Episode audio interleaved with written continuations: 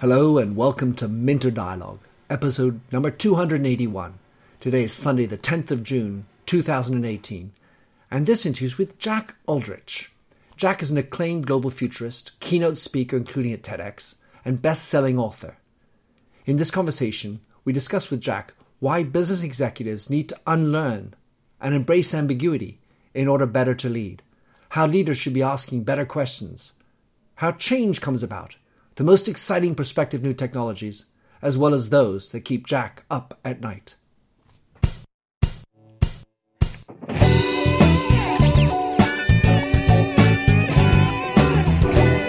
Welcome to the Minter Dialogue podcast, where we discuss branding and all things digital. I am Minter Dial, your host, and you'll find the show notes on my eponymous site, minterdial.com. Enjoy the show. So, Jack Uldrich, great to have you on the show. I'm, I'm very glad that we finally made this happen. I've had you on my radar. You are a futurist from across the pond in Minneapolis, um, and you've written a number of great books. The book that I got uh, very excited about was this idea of Foresight 2020, which you wrote um, a few years ago. So that was in 2012, I believe. You're also the the head of or the founder of the School of Unlearning. So let's say, how about in your own words, Jack, how you'd like to describe yourself to the listeners, and then we'll get into the thick of things. Well, thanks, thanks for having me. Uh, the short answer is I do describe myself as a, a futurist, but really I, am primarily a, a, a thinker. I spend a lot of time reading, researching, and then thinking about the future. But uh, the way I always like to describe my job is I call it the big aha, and that's an acronym and it stands for awareness, humility, and action. I help people and organizations become aware of how the world is changing, humility to the idea that the way that they did things yesterday might not be sufficient moving forward, but then ultimately I help them take actions to create the future that they want for themselves, their communities, and their organizations. Well, I love that because um, when I was running Redken, which is one of the brands owned by L'Oreal, we used to do an enormous amount of education. In fact, we were really the leaders in the in the industry, and we overinvested compared to the others. Anyway, one of the key things that we always used to have within our education were aha moments, and and the thing that it makes me think of is insights, and and you know that if you can spark that emotional intrigue, that ah, I get it.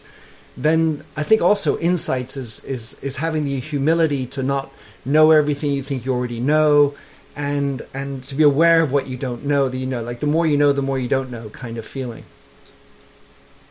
Yeah, that's absolutely that's absolutely right. I mean, and, and it's one of the reasons why I I focus a lot on unlearning, as you said. I mean, the more we learn, the more we know, the more we recognize we don't know. And, you know, so often we're focused on what we do know that we fail to appreciate. Oh, there's this whole other world of information, knowledge that is expanding and it's accelerating. And of course, there are going to be new discoveries that challenge a lot of the things that we think we know about ourselves, our business, our business model, our customers, our competitors, that change is happening fast. So if you're if you created the school of unlearning, I, am wondering whether that's an academic uh, concept or it's just a you know a, a, name for helping people to unlearn the things they've learned in the past. But does it does it also put into question the way we learn in the first place? It does, and I think one of my big premises as a futurist, and many futurists are saying the exact same thing, is that the biggest change out there today is the rate of change itself. It is accelerating. But in this new world of accelerating change, sort of counterintuitively, answers become less and less helpful. And what we need to do is we have to learn to ask better questions about the future. But even that notion of sort of focusing on learning is something that we have to unlearn and that we have to get more comfortable just letting go of our old assumptions, knowledge, ideas uh, about the world because, from my perspective, not everything is changing, but a lot of things are, are changing quite rapidly. So it's almost about glorifying ignorance. I mean, or at least um, accepting that you have ignorance.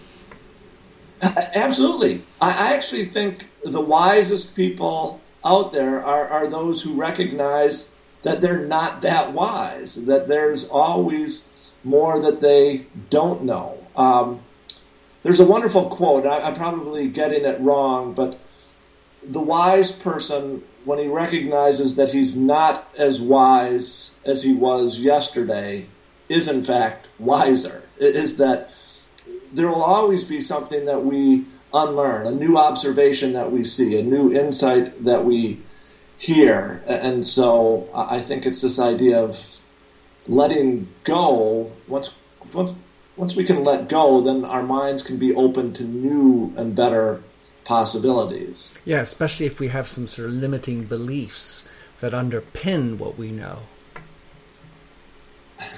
Absolutely. And I think that's one of the some of our assumptions are so deeply embedded, we don't even know that they're assumptions. Mm. We simply hold them as truths.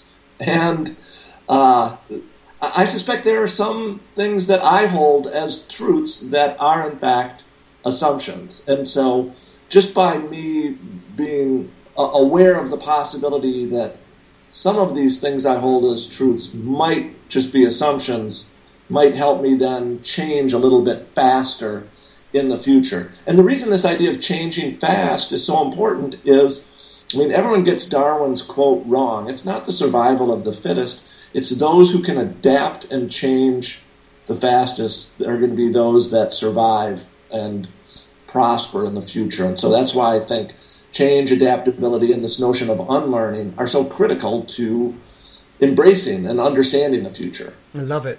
So let, us I wanted to go into this notion of asking better questions because, especially when we look at data science uh, data scientists, one of the founding principles of being a good data scientist is to ask the right questions. You say to ask the better questions, but how does one go about and when should one go about asking those better questions in business? Because you know, if you spend your time asking questions, maybe you never get into action point. First, uh, there's a wonderful quote. I'm not a big fan of uh, Tony Robbins, but he does have a wonderful quote that says that successful organizations and successful individuals ask better questions. And because they ask better questions, they take better action, which then creates their future. But this notion, of, again, I just want to go back to this idea of accelerating change that we have to spend more time with questions. There's a wonderful quote from Einstein, and someone apparently once asked him, and I don't know if this is a true story or not, but it, it makes a wonderful point. And someone posed him and they said, You have an hour to um, so, sort of solve a problem, and your life depends on it. How would you spend that hour? And his answer was, Well, I'd spend the first 55 minutes making sure I was asking the right question. And I think a lot of corporations simply aren't asking the right questions about the future. I mean, they're sort of focused on incremental improvements when in fact they should be thinking about innovating in fundamentally different ways. How is your business changing? How is your business model changing? How are your customers changing? Are there new competitors who are thinking about some of these technologies and trends that are fundamentally at odds with how you're thinking about your business.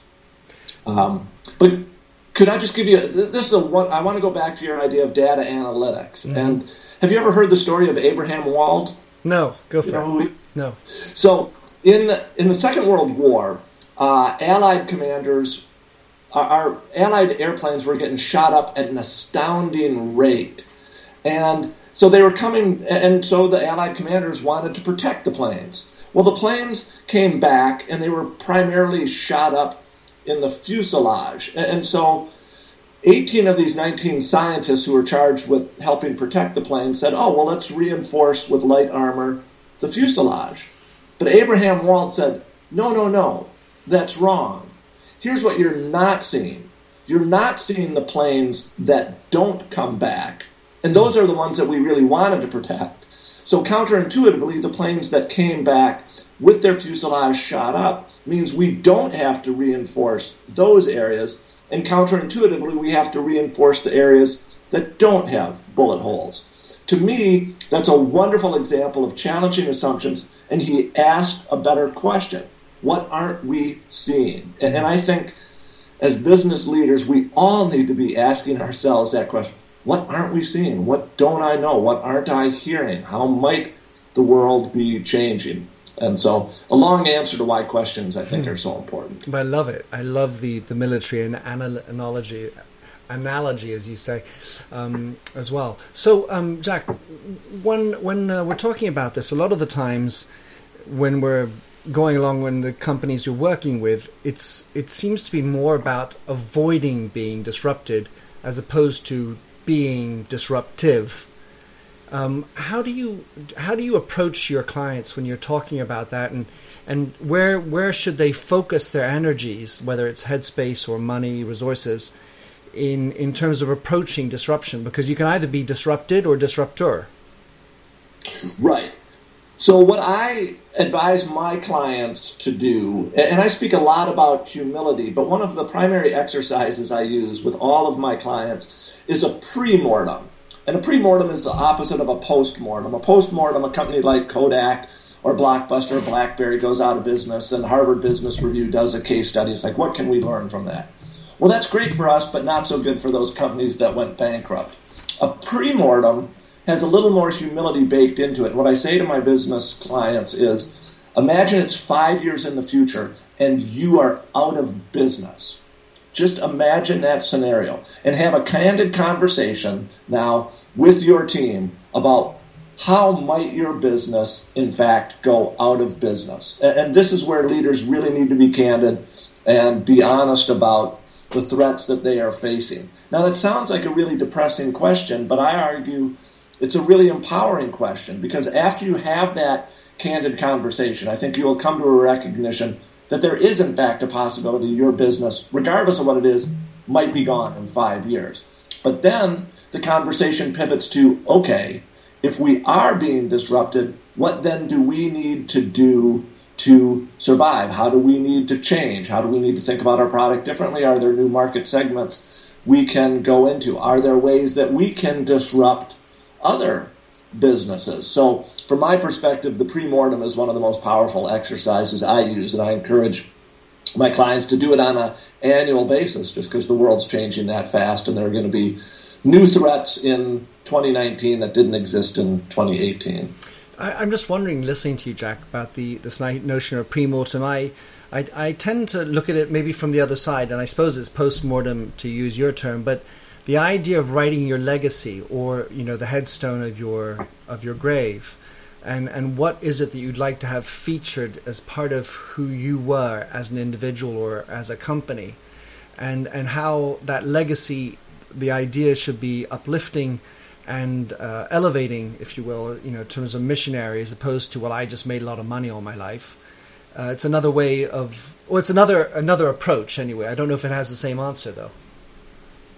Yeah, I think that. Uh, no, I think that is an equally powerful approach. Just to use another historical analogy, years ago, uh, maybe many of your listeners won't be familiar, but in America, Lewis and Clark are heralded as two great American explorers, and they're really responsible. They were the first uh, Americans to essentially transverse the whole continent, but they were really motivated by this incredibly powerful vision of the future. And it's one that they shared with, with Thomas Jefferson. But because of that vision, they actually really challenged a lot of their assumptions. And I, I won't get into the story, but Meriwether Lewis and William Clark were co equals. They were military officers, which is sort of the idea of co equals was an unheard of idea in the military. And it still is today. But they were undertaking a journey so daunting that they had to think differently. And they assembled this incredibly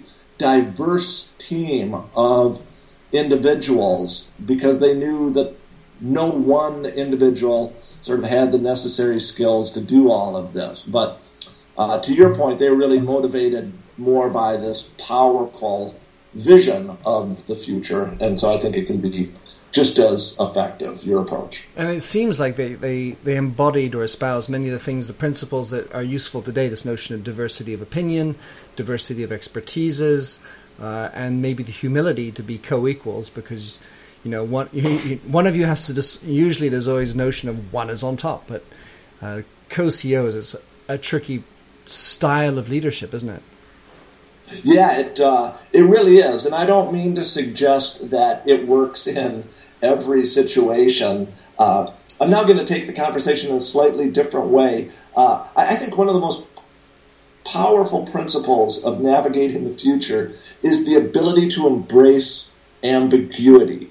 Too often, we like to think our leaders, you know, see the world in black and white, and they definitely know which way to go. I think the most effective leaders of the future, or, or even today, are, are those individuals who can embrace ambiguity that the world is going to change. And, and so the information you and I have today might tell us to take this one particular path. But you know what? Tomorrow there's going to be new and different information and new insights, and that might require us to to change our path and, maybe even reverse our direction. But um, and so I spend a lot of time trying to help my clients learn how to embrace ambiguity. I think it's an important principle for the future, and it's also integral to helping people unlearn uh, a little bit uh, faster. Does it? Do you think it also means to embrace imperfection? Uh, yes, I, I do. Uh, in fact, in my book, Higher Unlearning, one of my lessons is practice imperfection. And here's the story I like to tell. And, and apparently, this is true in a lot of different cultures. Uh, in uh, Persian rug weavers, Amish knitters, Navajo Indians, when they are creating something, they purposely put an imperfection in that rug or in that quilt as quickly as possible. And the reason they do that is because suddenly, if they know there's an imperfection, they're not worrying about making it perfect. And as a result, they actually weave faster, they make more rugs, and as a result, they actually get closer to perfection just be, through virtue of experience and doing things, iterating and working faster. And so to me, it's this wonderful metaphor for individuals and organizations have to be okay with imperfection, that uh, we have to get more comfortable experimenting, trying different things. You know why? Because none of us fully know what's going to work in the future. But too often, organizations hide behind perfection. It's like, oh, everything has to be perfect. We need a little more data. It's like, no, no, you don't. You just have to move, and that's going to require you to embrace imperfection. I love that, Jack. So, wow, I've got a number of new things I've learned from you already. That's really cool. So, um, in your book, so it's called Foresight, the one I read anyway, because I haven't read all of your books. You have many. Um, but Foresight 2020, we're now 18 months away from the daunting day of 2020. A futurist explores the trans- transforming tomorrow, which you wrote with Simon Anderson. And um, and I thought it was a great read. One of the things that struck me at the same time is we try to encourage people to take a new approach, whether it's unlearning or um, you know embracing ambiguity. Your first chapter, the scenarios, all in my opinion, seem to start on a negative angle, as in some catastrophe comes around and it's going to inspire us to change. And I, I was wondering how you went through all those ideas because I, I, love your you know creativity and the way you you do some role playing and sort of playing this out, if you will.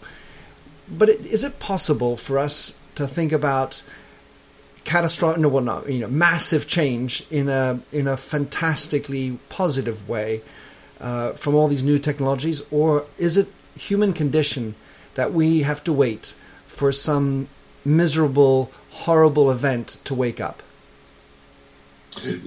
Wonderful question. And just so you know, as you might remember at the beginning of the book, I simply say these are scenarios. But what I'm trying to do in that uh, first chapter is to say, look, take all of my subsequent chapters with a grain of salt, that they're simply scenarios, that I am not claiming that I know how the future is going to unfold. But I think, I, can't remember my exact thinking as I was writing that book, but uh, I, I suspect one of the reasons why they have a more negative tone is I found that sometimes I have to shock my readers into thinking unthinkable things just so they're slightly more open to to change.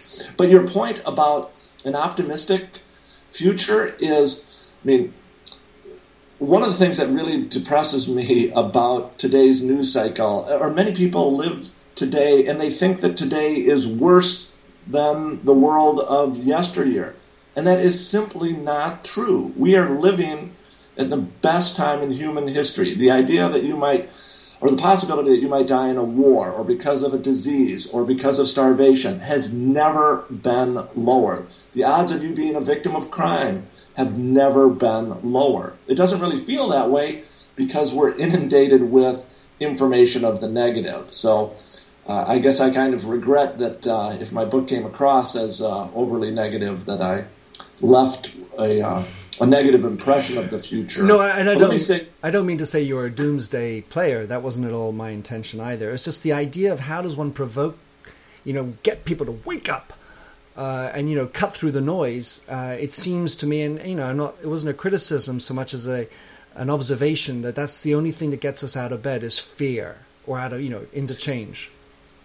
Yeah, that's true, and I will I will tell you that uh, most of the talks, and I give a fair number of keynotes every year, uh, have an ample dose of optimism about the future, but then also fear. And the reason I purposely do that is a lot of people simply aren't motivated by the opportunity of change. And so they need to be scared into change. And I say, look, whether you like this or not, your world is changing. And yes, it might be a little scary, but at the end of the day, you are going to have to change some of your thoughts, behaviors, and actions in order to uh, survive and prosper in this new future. And, and, so I wish everyone was motivated by the opportunity that the future presents, but I think some people, and I include myself in this camp sometime, have to be sort of scared and kicked in the rear a little bit to say, move it along, the world's changing whether you like it or not. I, I have to agree with you. I mean, in terms of the observation, my, also my other observation yet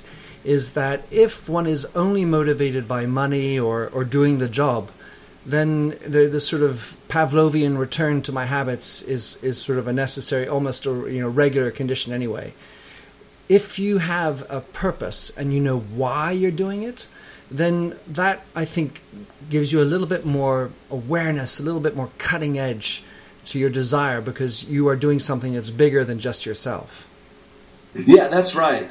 And uh, I spend a lot of time and uh, well, a lot of. I don't think you could be a futurist unless you are optimistic about the future. And, and when I think about the future, I mean, look at everything that ails society today environmental issues, healthcare issues, education issues, transportation issues. On each and every one of those issues, I see this unbelievably positive and bright future. I mean, in a world of sort of the sharing economy and autonomous vehicles, transportation is going to be a, a, a service. And the amount of money you spend on transportation is going to be a fraction of what we spend today. In healthcare, we're going to move from treating disease after it's occurred to preventing it from ever happening in the first place. In terms of education, I mean, online education is getting extraordinarily good. New advances in artificial intelligence are going to help deliver personalized, customized learning. That I think that education is going to be a fraction of the cost that it is today.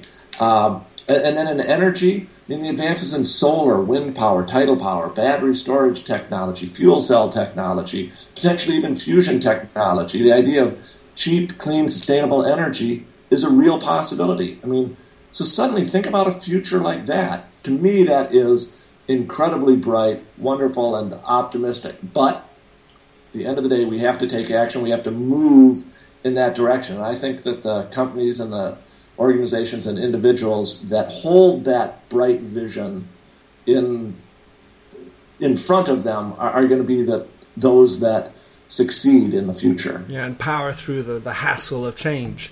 So, uh, Jack, in in, right. in, in 2020, uh, of course, as well as your other books like you know uh, how nanotechnology will change the future of your business, you, you obviously are covering a lot of different technologies. And I was wondering, with hindsight, or at least you know where we are today in terms of the new technologies, which ones are outperforming your expectations uh, as they were set back in 2012, uh, or more maybe just more up to date? Which ones are you most excited about right now as we move into 2020?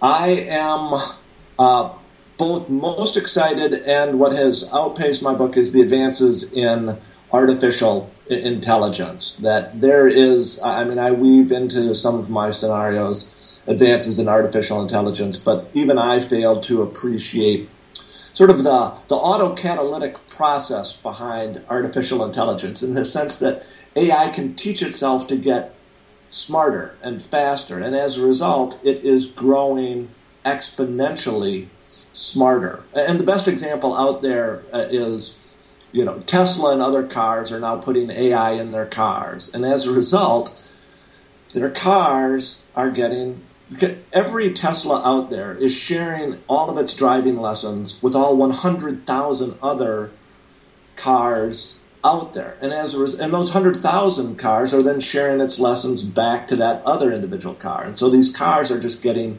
really smart. And Elon Musk has said in 2 years we think we're going to be able to prevent 90% of all accidents. Now I'm not sure if you'll quite meet that scenario, but to me that it's a wonderful example of how AI is advancing faster than I thought, and as a result, it's changing the business model.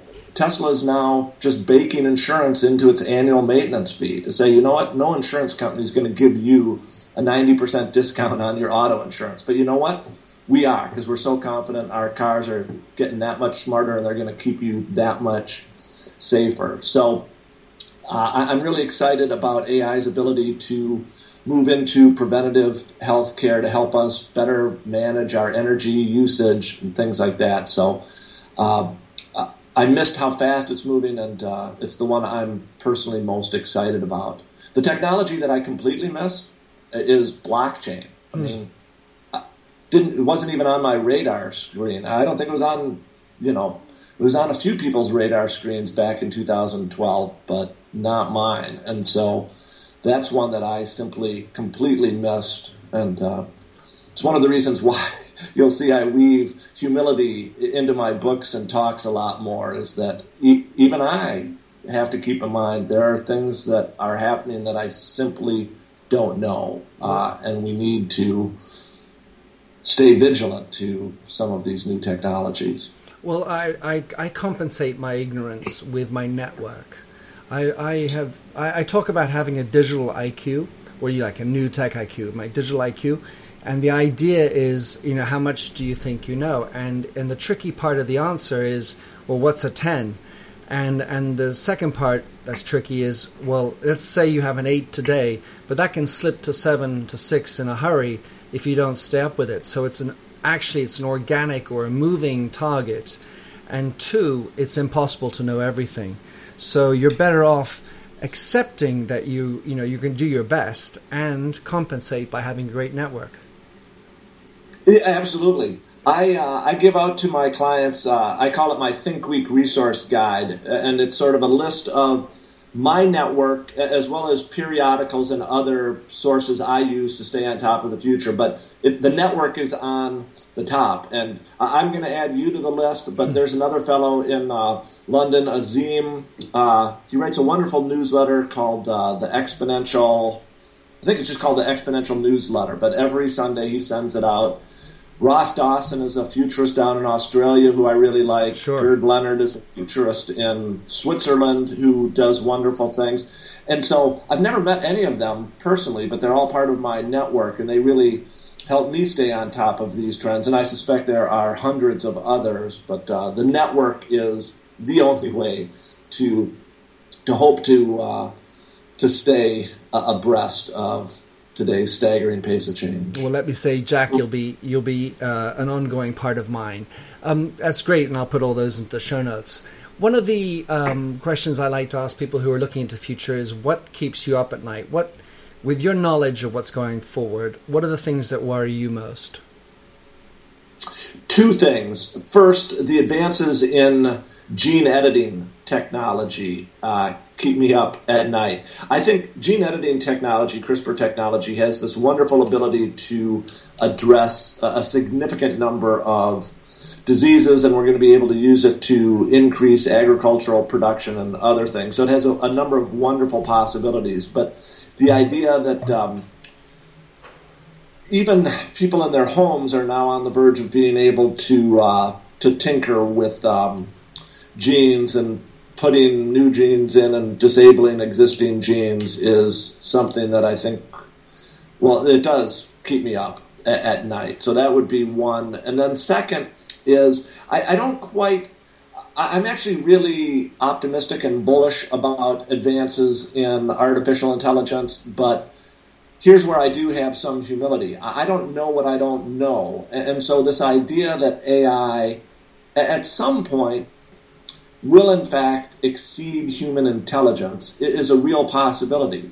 And then once AI does that, it will start doing things that are probably the right thing to do, but we humans won't be able to understand why they've why AI has made the decisions it has made. And so that to me is a, a, another legitimate concern. Uh, so I'd say those two are what most keep me up.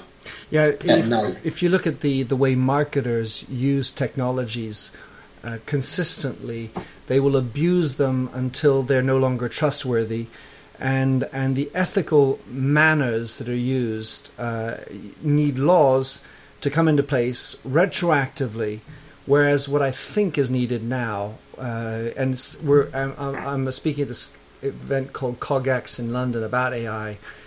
Um, is is a higher dose of ethics uh, because we need to think about these things prior to having to write laws about them because ultimately we're the ones writing the code. And if we're writing code without ethical structures in our mind then the chances are we'll end up with machines learning things which we shouldn't have them learning in the first place. Right. Yeah i, I couldn't agree more and let me just say, uh, first, I, I, want to turn the question back to you because I'm curious what you think. But one other area that, I mean, the pace of technological change is happening so fast. Uh, I am confident that new jobs and new industries will be created in the future, but I'm concerned in the foreseeable future, the pace of change is going to happen so fast that not only will taxi drivers and truck drivers lose their job, uh, I fear that AI is going to displace some bankers, doctors, lawyers, and some of these individuals will be able to retrain themselves and move into new positions. But I think it, it's disingenuous to say that all of these individuals are going to be rapidly be retrained. And so the, the third thing that sort of keeps me up at night is job displacement and the pace and how we as a society ethically deal with that issue. So to say a truck driver could just be retrained as a coder strikes me as uh, disingenuous. Um, and so, how do we as a society deal with that? Yeah, especially but, uh, especially what, what, with some. I mean, just to go on, yeah, just to go on with that, Jack. The the notion of this changeover. The problem is a lot of lethargic organizations and institutions are responsible for having to do this retraining that we're talking about, and they are clearly not the agile groups that are, and yet they employ so many people. And and what's what I see happening is a, a, a worsening of the distribution between the rich and the poor, because some small, smart, agile entrepreneur is going to come up with a better way to, to deliver a better service. And why shouldn't they get paid for that? And yet the problem is we'll leave in the dust.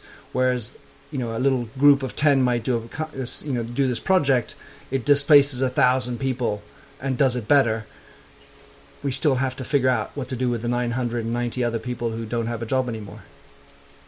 Precisely. As far as what keeps me up at night, um, I would say I, I my biggest concern is less about the technology, maybe, but more about our mindset. and uh, I see media uh, in need of, of straightening out. Um, I, I, I, spend a lot of time with people in media, and, and, a lot of great great people in media are trying to address this. But I think a media's narrative isn't good. The divisiveness and the political factions around the world isn't good. Uh, not to mention sort of the undercurrents of global warming and terrorism.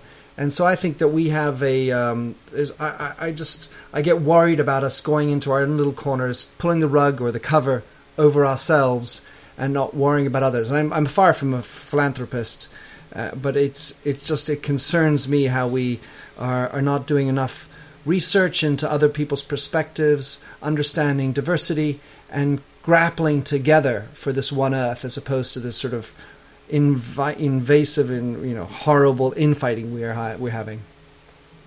Yeah, I I agree. And one of the things, again, I don't want to sort of focus on the, the negative and the depressing aspects, but the idea that advances in artificial intelligence will, in fact, and they already are, allowing people to, to make fake videos in which right. uh, Barack Obama or Donald Trump are saying very plausible things, and it looks and sounds as though they are, in fact, saying those very things, but they've just been created through technology, and they feed into people's existing biases. And I think with the pace of these technologies, I mean, a, a lie literally gets halfway around the earth before the truth gets its pants on. And hmm. in this new world of fake bogus videos, it's it's a danger that uh, that I think is another thing that keeps me up at night. And I think we're only starting to see the the start of this. And I don't quite know what the answer to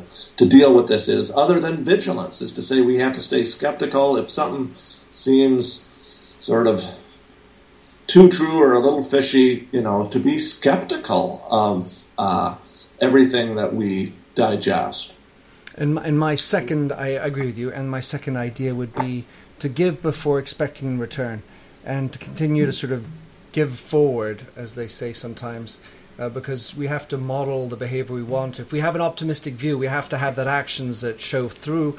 And in, in our own little world, you know, the only little community that I have around me, that's what I try to live every day. So, Jack, our time is up. It's been wonderful having you on the show.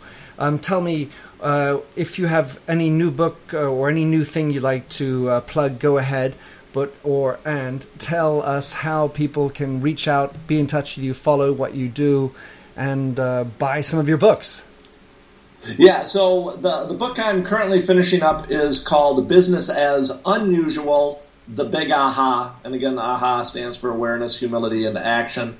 But the book that I want to work after that is called a more natural future. I mean, I think that I want to spend more time creating and spending my effort and energy creating a positive future. And so that's what I hope to begin working on shortly thereafter. The easiest way to follow me is just uh, my name, which is Jack Uldrich, U L D R I C H dot com. So jackuldrich dot com my books, my blog, my uh, other videos are all available. Free resources are on my uh, my website. I like to help people uh, think about the future and create their own future. And when can we expect business as usual to come out? Unusual, sorry, to come out.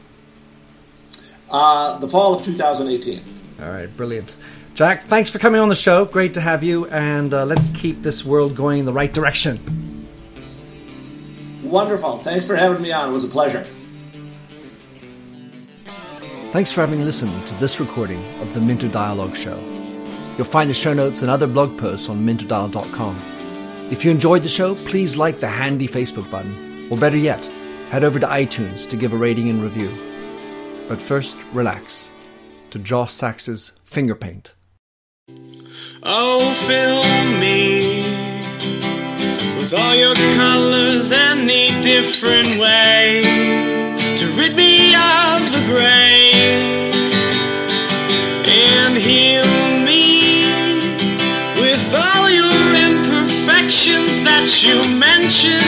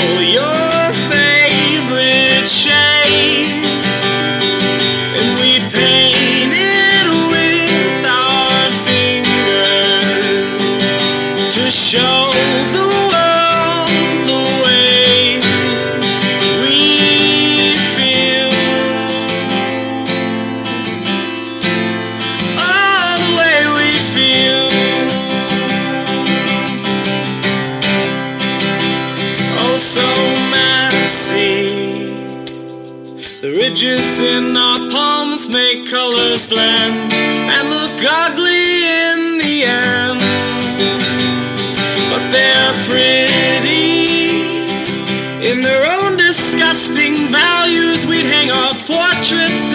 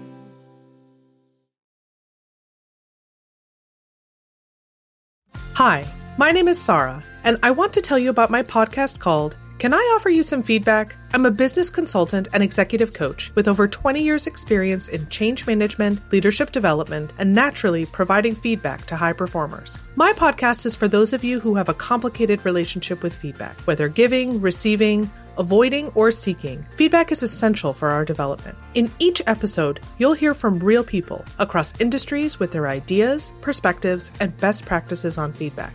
I'll also be sharing business bites with you, simple explanations of organizational tools, management techniques, and leadership philosophies that will help you and your businesses thrive. You can listen to Can I Offer You Some Feedback on your favorite podcast app or learn more at evergreenpodcasts.com.